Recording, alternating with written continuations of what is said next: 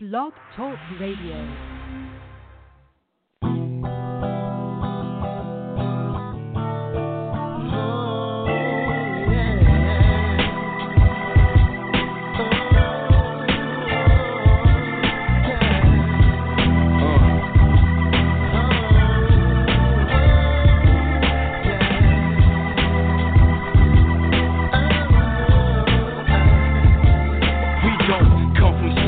From enslaved Africans. People use words to confuse and have us trapped again. Our lineage is than the challenger. Our family tree consists of people that had influenced the planet, bro. We managed to identify with the heritage like African American is not African. But listen to me, I'ma have you black again. Pumping up your fist and using fix your naps again. I like to give respect to Imhotep, considered by the world to be the first architect, the high priest of the sun god Ra at Heliopolis. He built the seven pyramids in Egypt and they still exist.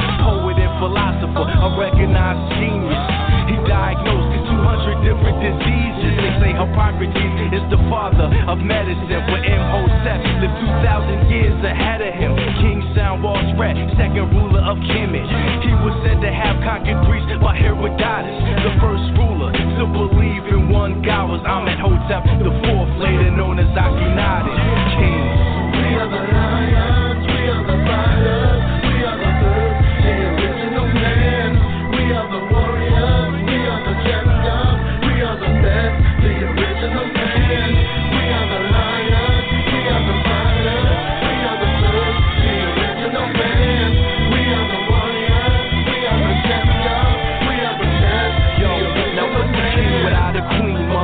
civilization? The gateway from spiritual to physical creation. A child's first teacher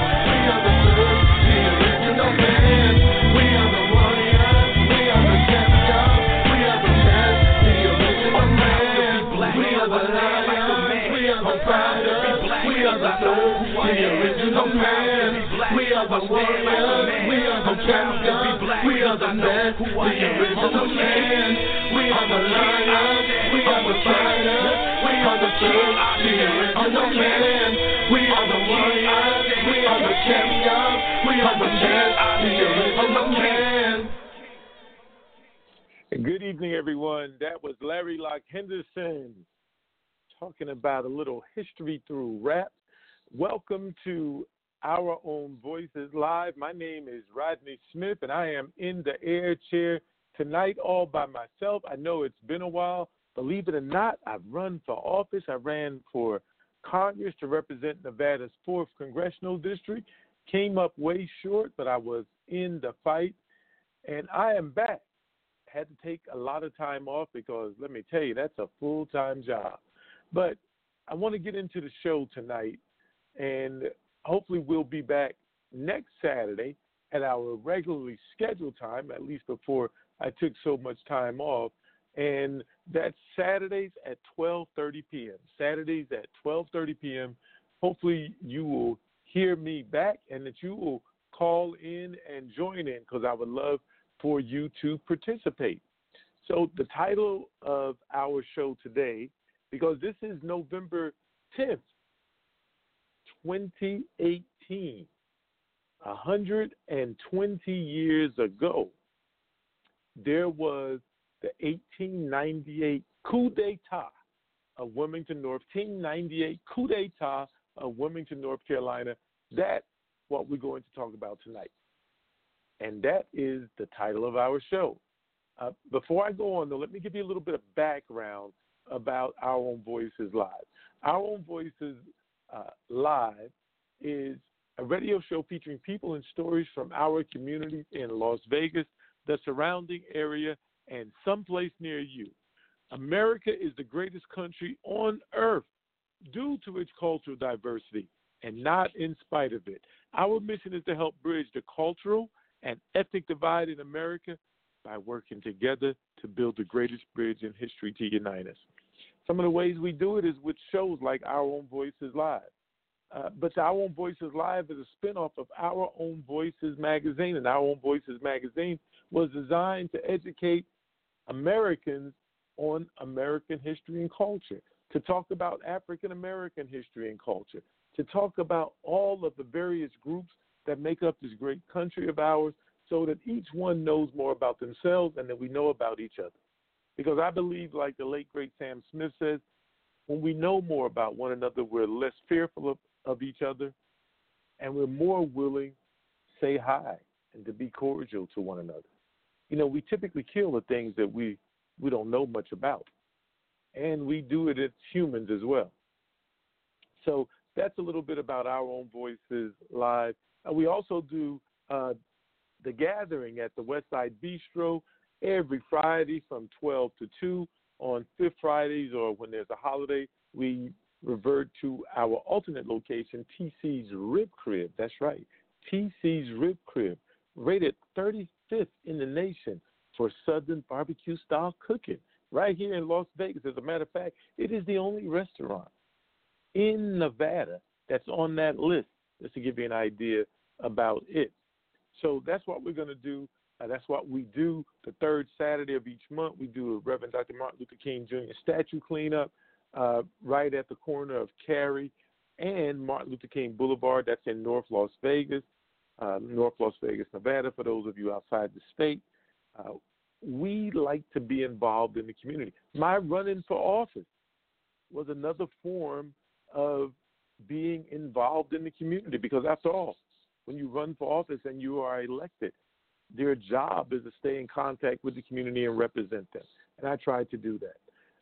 And I'm sure we do the book drives and book fairs, we do other things.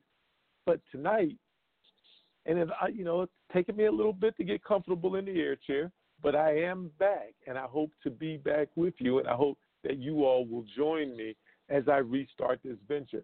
But I want to talk about tonight the coup that happened in 1898, 120 years ago in Wilmington, North Carolina. Now, some reasons why I think this is important is one, because it is a historical marker in American existence, because the only officially listed insurrection, because that's what they listed as, is an insurrection or coup d'etat in America, successful one, is the one that happened in Wilmington, North Carolina. Another reason why this is important to me, and I think that you all should all, should notice, is because we just had elections Tuesday, and some of the things that we talked about is if we're having a slow-moving coup d'état in America today. But I wanted to talk about a real one. And then the third reason why this was important is because I am from that area of the country originally.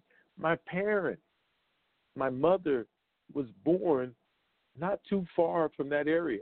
Southeast of Wilmington, North Carolina is my ancestral home. My people were slaves in South Carolina, uh, not too far from Myrtle Beach. As a matter of fact, my ancestral home is just in between Myrtle Beach, South Carolina, and Wilmington, North Carolina. So this has relevance to me. And this was history that I didn't know when I lived there. I didn't even learn it in school at all, which you would think that it was a coup d'etat in the, in the area. It's the county adjoining the county where I'm from. I'm from Brunswick County. Wilmington, North Carolina is in New Hanover County. why this is important, so many reasons. One, it tells you what can happen. So let's not think that because we are in America and we're Americans, that things that happen in banana republics or it happens in other countries cannot happen here because this is proof that it did. Now, Wilmington, North Carolina, in some ways was like Black Wall Street, you know, Tulsa, Oklahoma, Greenwood. But the difference being that there was animus between the white people in Tulsa, Oklahoma, and Greenwood, the people who lived in Greenwood. They divided the town that way.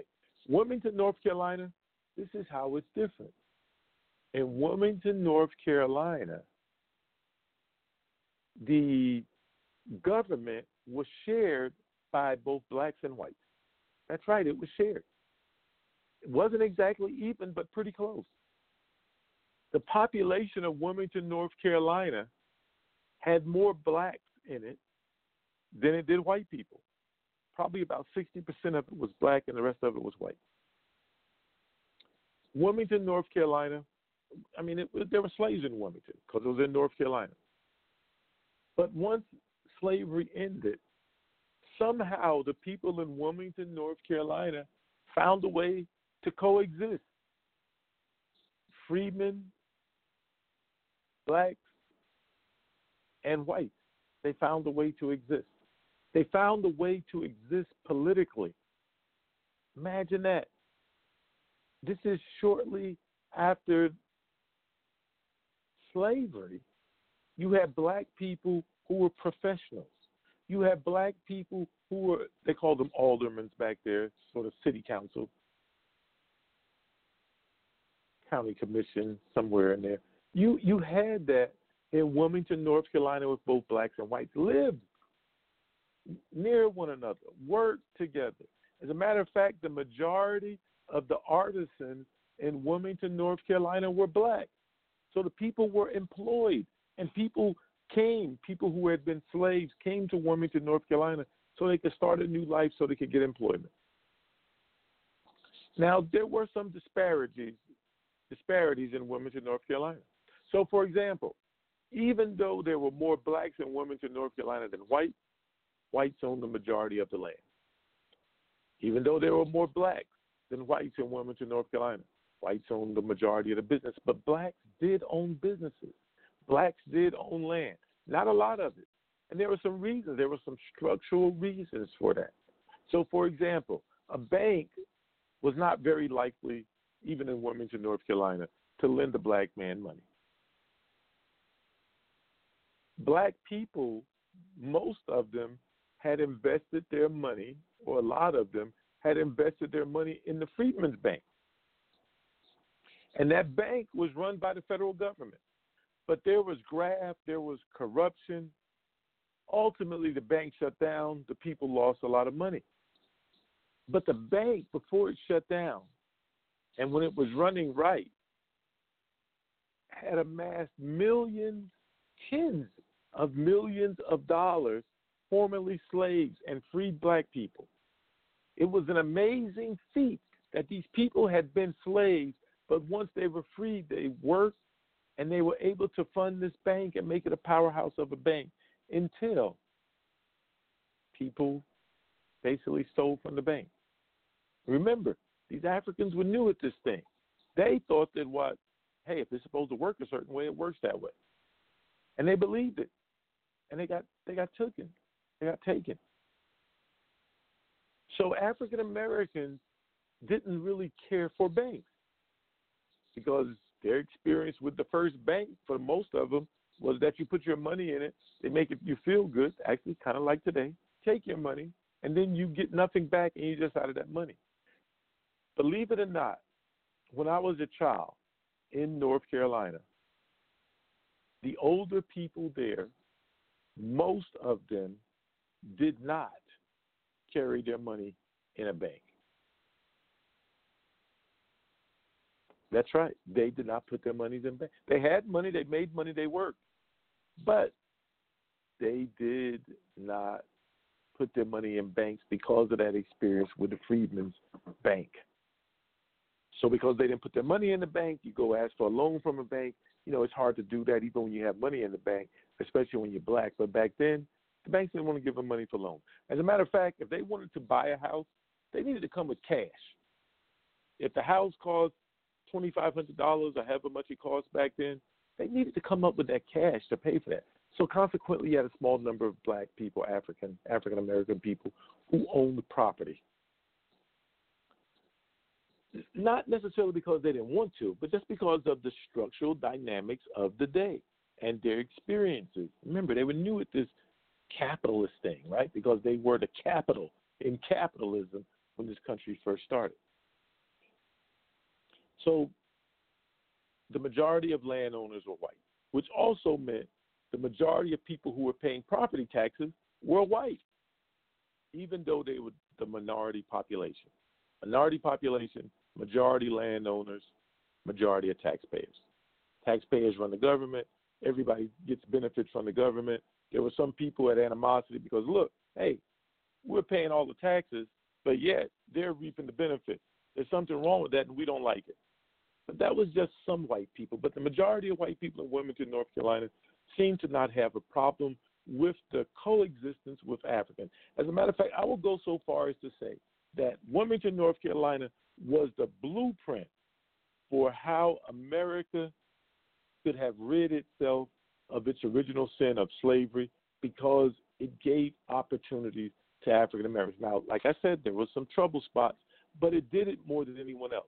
Wilmington, North Carolina also had a black owned daily newspaper. And that paper was owned by someone who was mixed with white.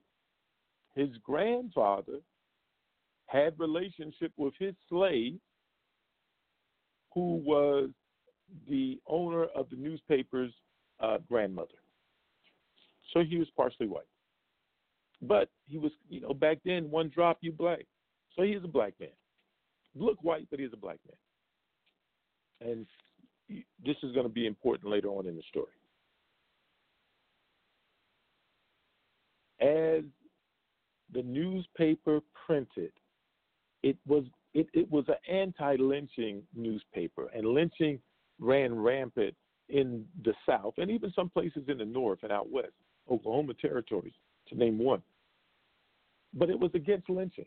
Now, there was a famous uh, woman uh, who really was important for the women's suffrage movement. Um, but she was not pro African American. And she spoke and wrote a piece about white men not being real men and protecting white women from the ravages of black men who raped white women. Did it happen? Did black men rape white women back then? Yes. But we also know that a lot of cases that reported as rapes was really, really consensual, and that it was white women who were just as much after the black men, which is part of the mythos of black men and white women to this very day. But back then, there was a woman, and her name was Mrs. W.H. Felton. Mrs. Felton. And Mrs. Felton gave a speech about the dangers of black men. And in that speech, she talked about how these black, oh, excuse me, these white farm women were left unprotected. And because they were left unprotected, and because black men were beasts and just wanted to have sex with white women, they were going around raping white women. And she talked about if white men were really men, that they would not allow this to happen, and that even if it took lynching, that they would lynch these rapists. And this didn't necessarily have to be a person who was proved of rape. This could have been a purpose, a person who was accused of rape. It could have been a purpose, a person who was having consensual sex with a white woman, but because maybe the townspeople, the husband, the boyfriend, the fiance found out about it, suddenly it became rape. That person was drug out, rope was thrown over a tree. Oftentimes, the black man was mutilated before death, sometimes drawn and quartered before death, but mostly hung. And she talked about how white men needed to start hanging more black people, teach them a lesson, keep them in their place. The big burly black brute. The big burly black brute. That's how they thought of black men. So she gave this speech, and the speech was carried in newspapers. And the publisher, owner of this newspaper, Mr. Alexander Manly, Alexander Manly, the son of relations between a white slave owner and his grandmother. He wrote in his paper how lynching was wrong, that it wasn't Christian, questioned the religion of the woman who said she was a Christian for saying that people should just be arbitrarily lynched. He also stated something that, and this was probably the final straw. He said that many white women wanted black men just as many white men wanted black women, and he used his own grandmother, who was a slave, who he was the progeny of. This incensed some of Klansmen who were there. It also incensed people really across the state. Now, mind you, this was the largest uh, black owned newspaper in the state. Wilmington, North Carolina was the largest city in the state.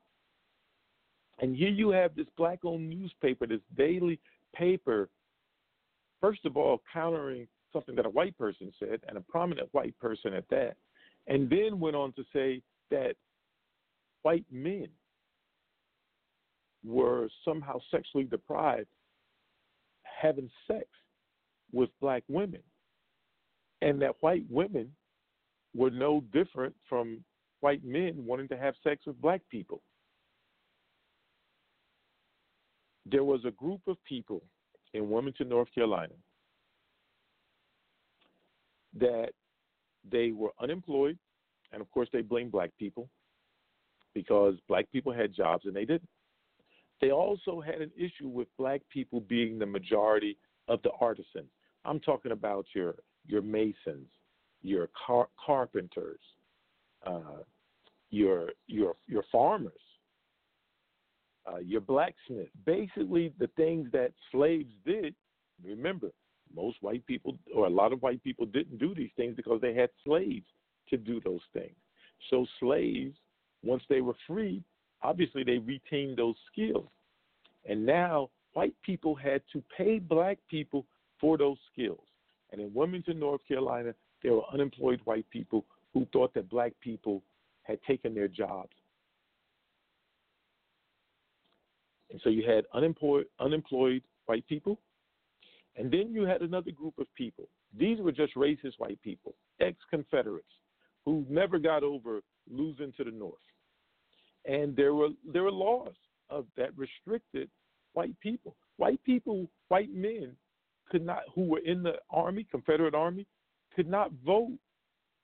Here it is black people could vote, but white men could not vote. Remember, these were former Confederate people who thought they were better than black people. And now black people were allowed to do something that they weren't allowed to do. So not only do you have people who are unemployed, that are white, thinking black people took their jobs, you have people who used to own slaves who now have to pay for slaves to do work for them. Right?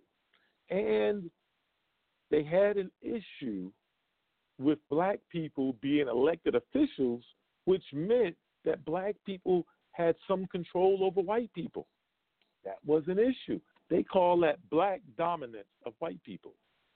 Well, it wasn't black dominance of white people because, like any other government, those who were in charge of government set the rules and laws for all of the citizens that they covered. But white people at this time in Wilmington, North Carolina, had a problem with it. And it kept building. And because more black people were coming to Wilmington, North Carolina and voting, there was more power being transferred to the Republicans. Because remember, the Republicans were the ones who freed the slaves. They were from the North, they were the Union Army, right? So most former slaves, now freedmen, became Republicans. And they believed in American, the Constitution, the system, and their right to vote. They knew that's where the power was, a lesson for people today. And so they voted. And they voted in number. And remember, Wilmington, North Carolina had more black people than it had white people.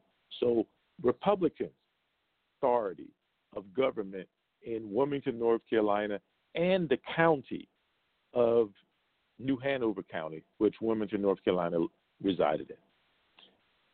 Now, the western side of North Carolina had still a lot of the Democratic control. And be, due to gerrymandering, they maintained that control longer. But as more Republicans got into state office in the legislature, and then they had a Republican governor who wanted to tear down the last bastions of Confederate power and started reaching out to the western part of North Carolina, tearing down some of the old Confederate power structures. This incensed those old Confederates even more. And they started to devise a plan. And I'll come back to that just after I give a station ID. You're listening to Our Own Voices Live. I am Rodney Smith in the air chair this evening. Normally we come on at 12:30 Saturday afternoon, but I've been on hiatus because I ran for office, but I am back. And today is the 120th anniversary of the coup d'etat of Wilmington, North Carolina. And I thought since the elections was over, this was a great time to talk about this. It's an historic historical mile marker in American history and a lot of things that we see going on into government today. I thought that this was a great topic. Plus, it is the 120th anniversary of it. History is important, and this is about history. This is about something that has not happened since, but it did happen then. And that was the insurrection in Wilmington, North Carolina. That's how it's listed. I call it a coup d'etat because it did sever the head of government in Wilmington, North Carolina. And that's what a coup does. You had, due to black people voting and more black people voting, you had the Democrats losing more and more power to the Republicans, even in their stronghold of Western North Carolina. And after a while, the white people just in Western North Carolina got tired of it and they wanted to strike back. And so what they did was they devised a plan. And this plan was basically to terrorize black people and to terrorize sympathetic white people. And because Wilmington, North Carolina had this upstart newspaper publisher had the nerve to say that white men wanted to have sex with black women and that they should stop lynching black people and countered a famous white suffrage person, Mrs. Felton, that they needed to do something about it and they needed to regain power. And they devised a plan because as they got their rights to vote, they wanted to take over the government. They wanted to run for governor in for the state, and they also wanted to run for the legislature, but they had to take over government in Wilmington, North Carolina. They did a massive voter suppression campaign. They hired a couple of newspapers that were white run throughout the state and one in Wilmington, North, North Carolina, to publish false stories about what was going on in Wilmington, North Carolina. They tried to discredit the newspaper in Wilmington, North Carolina, run by Mr. Alexander Manly. Now, if any of this seems familiar to you, it should, because we see similar things happening today in politics. Another reason why I want to do this show, because freedom of press is important. So in Wilmington, North Carolina, that became their target. They had to get rid of the newspaper. They had to change government. Well, they lost the election for governor, but when Wilmington, North Carolina had its elections for the local government, for the assembly, they thought that if they intimidated the Republican people there in Wilmington, North Carolina, the largest city in North Carolina, most populous, that by doing that, they could gain votes and they could win the assembly. And they planted stories about black people wanting to have dominance over white people, that there were white people who were race traitors, who allowed this to happen, and that if it happened there, it could happen all over the South, and they just couldn't have it. So they planted these stories. They got the local militia, they got the local Klansmen, they got former Confederates, but they also got Rough Riders. These were people who were at San Juan Hill with Teddy Roosevelt that they also got who were unemployed, established sort of a cabal of white supremacists to take down the government in Wilmington, North Carolina. The word got to the black people that this was happening. They started, these militiamen started roaming the areas in Wilmington, North Carolina that were the black areas. One of the places was actually called Brooklyn. Brooklyn in Wilmington, North Carolina. That was the name of the neighborhood. where a lot of the black people live. And so these militia people, ex Confederates, ex Rough Riders, started basically walking through with guns in the black area. Now, the black people there, it wasn't like they just laid down and took it. They wanted to defend themselves. And they went to buy guns. But guess what? All of the gun store owners were white. They wanted to buy ammo. Same thing. They couldn't. Is there a black gun shop in Las Vegas? Is there a black gun shop where you all stay? Just curious. So, black people couldn't buy guns. Now they were smart, right? They even went to the Win. I believe it's the Winchester Company, uh, either out of the city or out of the state, to purchase guns, mail order. They down in Wilmington to find out what was going on, and then the people in Wilmington told them that hey, these black people are trying to buy guns and we're not selling them. So Winchester wouldn't even sell them the guns. So black people effectively were unarmed and they could not get weapons. So for those of you black people today who are talking about a revolution, how many guns do you have and where did you go get your guns? Just just a thought, I want to plant that seed. We need to have solutions. So let's be solutionaries versus revolutionaries. So black people couldn't get guns. Black people didn't have guns. Well, let me take that back. They did have some guns. They had muskets. This is 1898, and a few black people had muskets and a couple of handguns. That's it. Whereas the white militia was a militia, and they had all types of guns. They even had a Gatling gun. A Gatling gun. Basically, it was an old fashioned, one of the original uh, machine guns. They had that in Wilmington, North Carolina. They even had cannons in Wilmington, North Carolina. So they're patrolling the street armed, backed up by a Gatling gun and cannons. They would go to churches and intimidate the black churchgoers because they believed they had heard, because remember, they had this disinformation, misinformation campaign.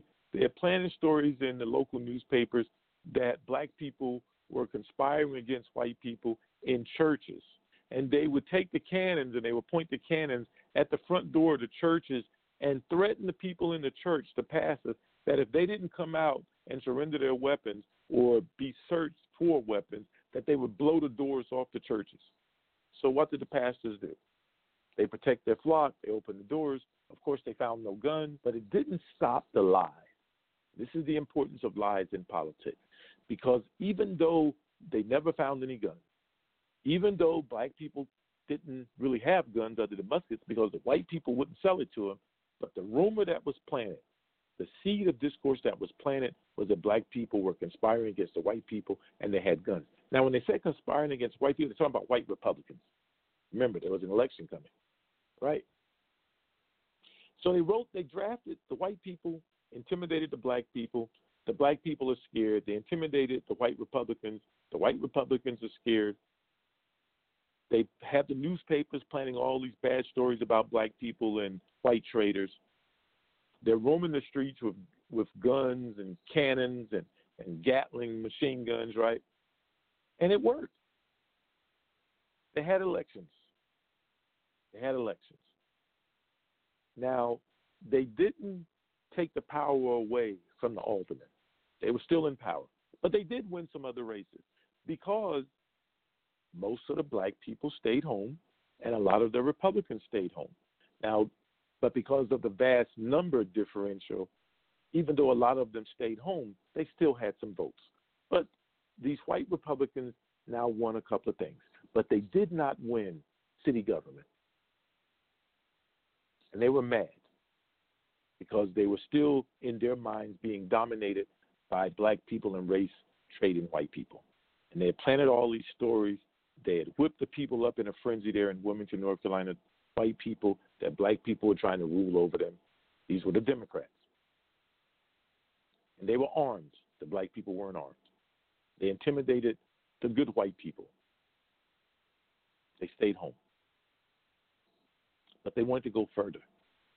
They created a document. Basically, it was a white man's Bill of Rights, white man's Constitution. And in that, it talked about how there could be no black man ruling over a white man. How that they were going to, people who were in jobs, to give up their jobs, and the white people who were unemployed were going to take these jobs because too many white people were unemployed. The interesting side note about that is that once they got rid of the black people, and they did, and the white people got those jobs, they didn't want them. They didn't like them because they considered them slave jobs that were being paid slave wages. Hence the rise of the unions. Different topic, but it does relate.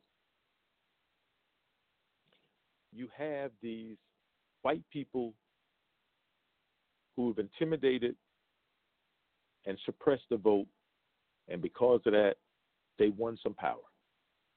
They forced the governor of the state, because this, this happened all over the state.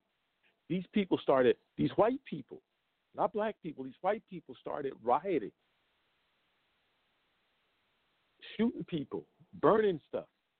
Very similar to what happened in Greenwood. The election was over and they sent out this white person's Bill of Rights. One of the things that they demanded was that the owner of the newspaper, Mr. Alexander Manly, had to be turned over to these white people so they could run him out of town or maybe lynch him. They called the prominent black people together and they basically set them down and gave them gave them this this ultimatum. We're going to give you 12 hours to turn over the newspaper publisher. We're going to give you that time to influence the duly elected people of Wilmington, North Carolina, these aldermen, their seats, these Republicans to relinquish their seats to the Democrats, the Confederates, the white supremacists. And if you do that, maybe we'll let you live. If not, they had made a promise that they would fill the Cape Fear River, that's the river that runs to Wilmington, North Carolina, that they would fill the Cape Fear River with black bodies and so many of them that it would stop the flow of water. So they were just planning on killing a bunch of black people and dumping them into the Cape Fear River. And there would be so many of them that it would stop the flow of the river. And so that night, that was the ultimatum that they gave. If you don't turn over government to us, if you don't run these people out of town, if you don't turn over that newspaper publisher, this is what we're going to do. The black people peacefully get this information. They go back. They pleaded with them and said, look, we don't control the newspaper. It's freedom of the press. Right? Already we know that these white people, these Confederates, these Republicans in the day, had violated the 14th Amendment because the 14th Amendment gave black people citizenship. Right? 15th Amendment, I believe, somebody fact check me, gave them the right to vote. They violated that because they used intimidation. In the in the amendment, it talks about the federal government. I think it was the uh, Act of 1870 it, it was basically a civil rights and a voting rights act that gave Congress the authority to to intervene if there was any voter suppression of black people. But these folks did not believe that the Constitution in that area was meant for white people. So they didn't listen to it and they made up their own rights. And they said that once that the black people gave up the power because black people were not smart enough to have control over white people and that it wasn't right for black people to have control over white people. Therefore, the Constitution in that area did not apply to what they were doing. So, in their minds, they weren't violating the Constitution, though it is clearly written. Well, a letter with the help of a lawyer stating that they had no control, but that they basically didn't want any trouble, do as you will, but leave us alone. Basically, they were capitulating to the to the white people, to the to the Democrats. They gave the letter to someone to deliver personally to a Mr. Manly, who was the sort of the key organizer of this group of white supremacists. He was supposed to deliver it to him personally, but instead of delivering it to him personally, he got scared. And he put it in Mr. Manly's mailbox. At about 8:15, we don't they don't state for sure whether Manly got the letter at 7:30, but he did not get it at 7:30 because they don't know when he checked his mailbox. But they do know that about 8:15, he called a meeting at the local armory. He started out with about 500 men,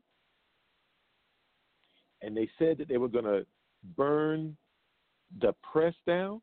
They were going to run Mr. Alexander Manly out of town, or and or hang him and that they were going to depose these black elected officials and their, well, white race traitors who supported them out of town, and all of the prominent white people and black people that supported it, they were going to run them out of town.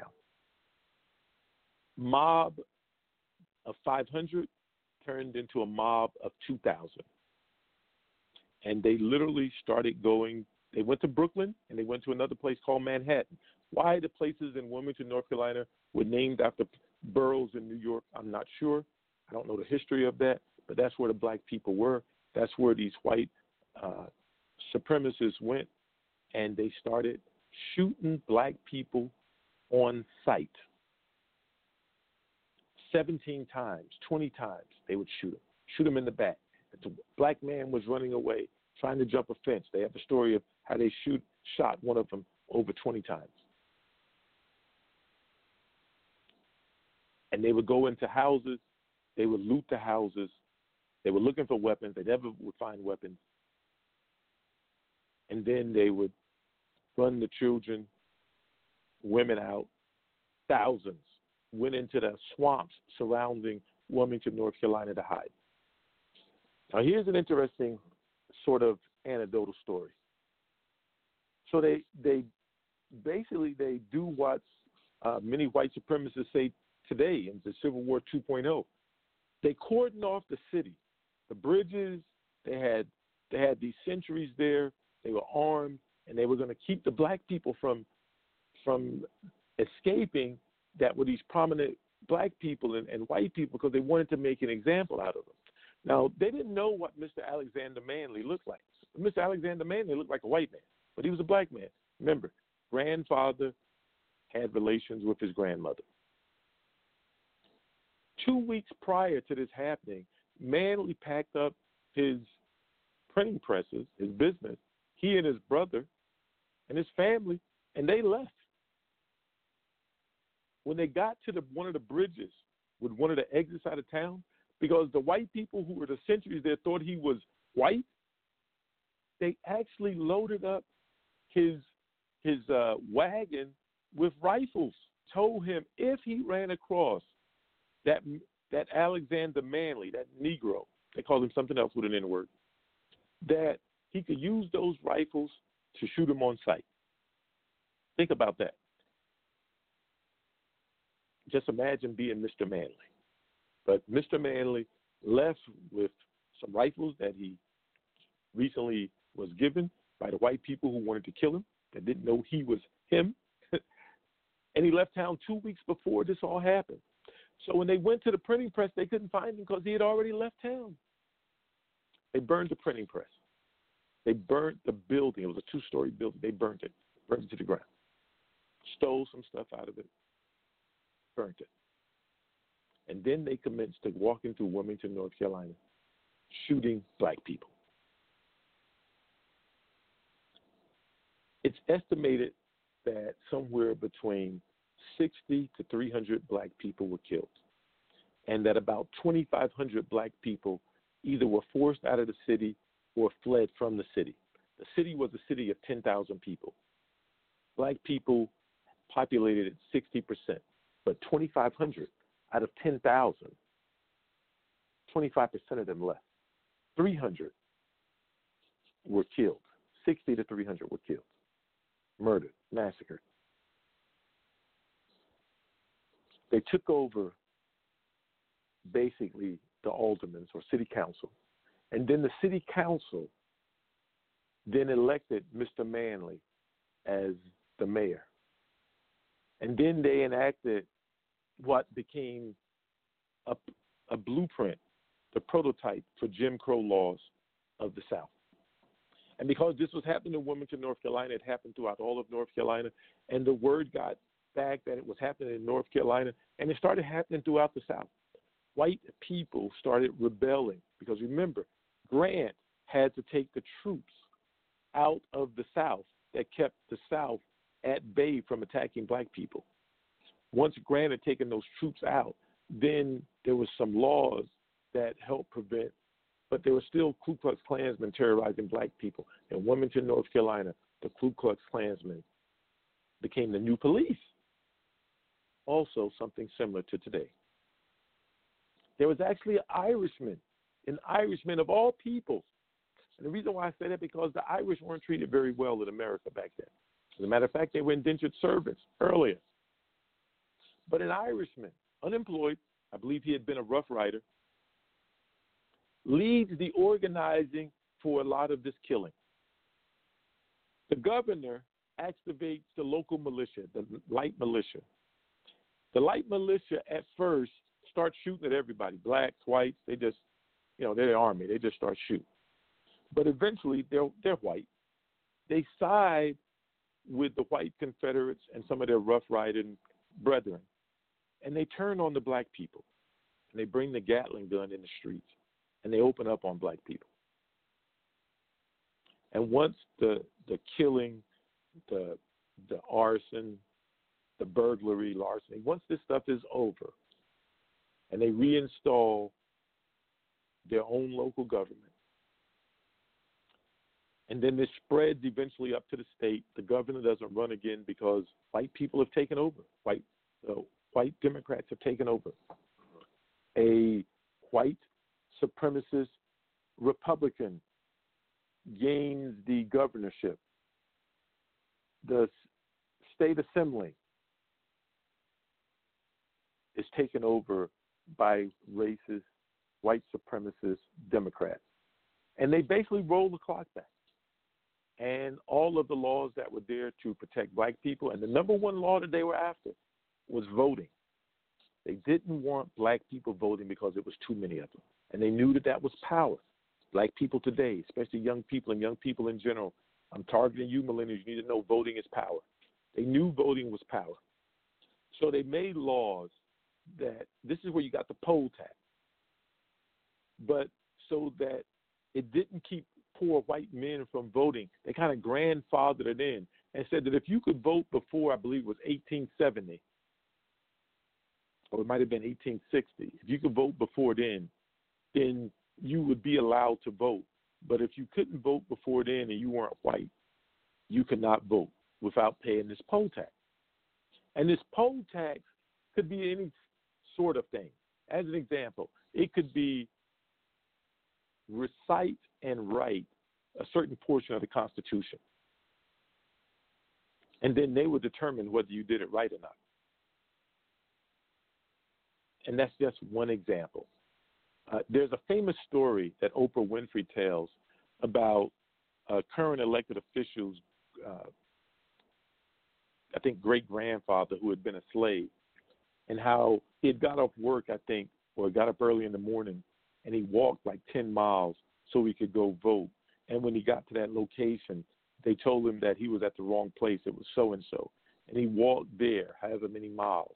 And they told him, no, that was the wrong location. It was so and so. And then he went and walked to each of these places that they told him was the right place to go and vote. And then finally, when he got to the final place, the voting, the polls had closed, and he never got a chance to vote. And I believe he died without ever voting. But that's how much he believed in voting, that he would walk all over the city, all over the state to find this place that he could go cast his ballot. Voting was important to these former slaves who are now freemen. Voting should be important to every citizen today. And if you're African American, even more so because you didn't have it. And people died. And they had things like poll taxes trying to prevent you. We're talking about the insurrection. I call it the coup d'etat of Wilmington, North Carolina in 1898. November 10th, 1898. This is the 110th year anniversary of an insurrection in the United States of America. The only officially listed insurrection in the history of this country happened not too from my ancestral home. Tomorrow is Veterans Day. And veterans, I'm one of them, go fight for this country and other countries to ensure that they have the right to vote, self governance. I ran for office here to ensure that we have people that look like us and people who are sympathetic to the poor community people to represent them. The insurrection of Wilmington, North Carolina, which was really a coup d'etat, the removal of head of government, violent overthrow of government happened 120 years ago. We should not allow it to happen today. They did something that was illegal. It violated the 14th and 15th Amendments. They came up with their own rules. They told lies. They demeaned the press. They planted false stories in the press, and they found press outlets that would support them. This is before TV. Newspaper was king when it came to journalism and media, the press. I believe in the United States Constitution. As a matter of fact, I took an oath to protect and defend the United States Constitution. The Bill of Rights is a part of the United States Constitution. The First Amendment allows for freedom of expression, speech, practice of religion, and the freedom of press is specifically spelled out. These white supremacists in Wilmington, North Carolina in 1898 violated the United States Constitution's First Amendment. They did not allow black people to own guns, violated the Second Amendment the Bill of Rights of the United States Constitution they violated the Fourth Amendment, the Fifth Amendment, the Eighth. I mean, they just violated multiple portions of our Constitution because they simply could not handle black people benefiting from the Constitution of the United States. Nor could they stand black people being in positions of government that they believed gave them dominance over them. This story, and I hope that you all heard it all, reminds us of a lot of what's going on with government today. And to the people who stand by and watch it, we have examples of what happens, whether we go back to the coup d'etat, the insurrection of Wilmington, North Carolina in 1898, whether we go with the brown shirts in what became Nazi Germany of the 1930s. In Wilmington, North Carolina, they weren't brown shirts. They called them red shirts. That was actually a name of a group, the red shirts. And the red shirts, along with the militia, along with Klansmen, former Rough Riders, Confederates, overthrew the duly elected government of Wilmington, North Carolina, and caught, had a cascade effect throughout all of North Carolina And then when that happened, other southern states followed suit. And that's when the Jim Crow laws really kicked in throughout the South in the United States of America. Started in Wilmington, North Carolina, 120 years ago today. Let's do a what if. Let's say that those black people could have gotten guns, and those sympathetic white people could have gotten guns, and they could have repelled these white supremacists, these former Confederates, Republicans, excuse me, Democrats. Democrats were the racists back then. Could have repelled them. Instead of Wilmington, North Carolina, and then the state of North Carolina being the bastion of white supremacy of the South, then maybe there could have been an example of how blacks and whites could coexist. And maybe that's what would have spread through the South. Imagine how great of a nation we would truly be today if that had happened. Whites and blacks coexisting together as co equals, living near one another, side by side, going to school together, working together, running the government together. A lot of the ills that we have today, we wouldn't have. But it started in Wilmington, North Carolina, November 10th, 1898. Tomorrow, I'm going to a church. I've been invited to speak for veterans event. I don't know if I'll speak about Wilmington, North Carolina, but it will be on my mind because I'll be speaking to both black people and white people and others. And to a certain extent, I'll be a VIP in a position of honor. I'm from that area of Wilmington, North Carolina. 120 years ago, I would have been considered one of those people that was targeted by the white supremacists. They would have sought to hang me, run my family out of town. I'm glad I live today and not back then. But even though I live today and not back then, we can see the parallels of today and back then. And they violated the United States Constitution, which I took an oath as a military member to protect and defend. I hope that all the military members remember that oath because there was no expiration date on it. And I hope every citizen remembers that we have a constitution. We're a constitutional democratic republic. And the laws that are set up is so that everyone can be equal and no one is above the law, including elected officials, whether they're aldermen, as in Wilmington, North Carolina, mayors, governors, or even the president of today. No one is above the law. That is a guiding principle. No one should be above the law. I titled it the 1898 coup d'etat of Wilmington, North Carolina. It's officially listed as the only insurrection in the history of this country where a duly elected government was overthrown and replaced by the powers that overthrew the government. And then not only took over the city of Wilmington, North Carolina, the county of New Hanover County, but also the state of North Carolina, which led to that happening throughout the South. There was one jealous man who brought this all about. You see how one person can make a difference for good or bad? When the good people, let's use this as a lesson and not allow it to happen today. Let's keep it in the history books of 1898. My name is Rodney Smith, back in the air chair on Our Own Voices Live, and you've been listening to Our Own Voices Live, and the title of our show today was the 1898 coup d'etat of Wilmington, North Carolina. For those who came in late, I hope you'll go back and listen to it, research it yourself, know it for yourself, and tell the story.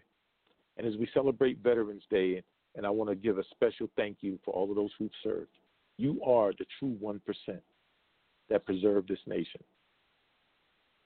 And then another shout out to the 3% which is the family and loved ones of the 1% who have actually and actively served. Thank you for supporting them. Thank you for supporting us. And I think that one of the things that we all can do, force those who are openly attacking our United States Constitution to stick by the rule of law. That's what we can do. To vote, to know our issues, to not go for party, but go for the person that supports your issues. And if there's no one out there, find someone. If you can't find them, be that someone. It's not easy. But if we want to ensure that things are better for our children, our grandchildren, we plant those seeds today that they will reap the benefit of the bountiful harvest tomorrow's. Whatever we sow today, our children and grandchildren will reap tomorrow. Not sow bitter seeds because they will have a bitter harvest. 1898 coup d'etat of Wilmington, North Carolina. I will see you back probably next week. Uh, for all of you veterans, there's plenty of restaurants out there that are having uh, free meals. Sometimes it's a limited menu. I may be going to Claim Jumpers. Hope I'll see you out there. This is a time where we get to reflect on those who protect the Constitution that allow us to live. Let's show some. Let's just show some positive words for those who've gone before us and are still serving, and those who are overseas and don't get a chance to celebrate. Let's remember them too. Thank you, everybody, for listening. Hopefully, I'll be back next Saturday at our normally scheduled time of 12:30 with another topic. We'll probably talk about the elections a little bit more. Give a veteran a hug. We talked about the insurrection of Wilmington, North Carolina. I titled the 1898 coup d'etat of Wilmington, North Carolina. Take care, everybody. See you back here next week. Bye bye.